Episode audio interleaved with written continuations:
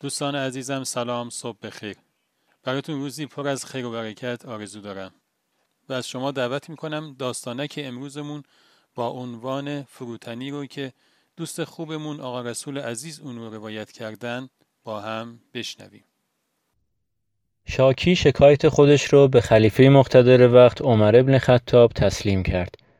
طرفین دعوا باید حاضر می شدن تا دعوا طرح بشه. کسی که از اون شکایت شده بود امیرالمؤمنین علی ابن ابی طالب بود. عمر هر دو طرف رو خواست و خودش در مسند قضا نشست. طبق دستور اسلامی دو طرف دعوا باید پهلوی یکدیگر بنشینند و اصل تصاوی در مقابل دادگاه محفوظ بمونه. خلیفه مدعی رو با نام خواند و امر کرد در نقطه معینی روبروی قاضی ایسته.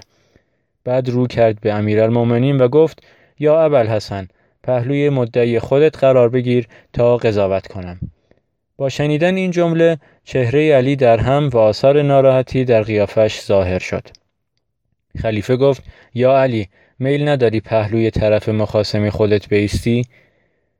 امیرالمؤمنین در جواب گفت ناراحتی من از این نیست که باید پهلوی طرف دعوای خودم بیستم برعکس ناراحتی من از اینه که تو کاملا عدالت رو مراعات نکردی زیرا من رو با احترام نام بردی و به کنی خطاب کردی و گفتی یا ابوالحسن اما طرف من رو به همان نام عادی خواندی و علت تأثیر ناراحتی من این بود خب دوستان همیشه همراه امیدوارم از شنیدن داستانه که امروز لذت برده باشید.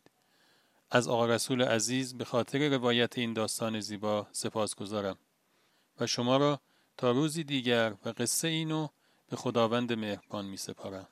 خدا نگهدار.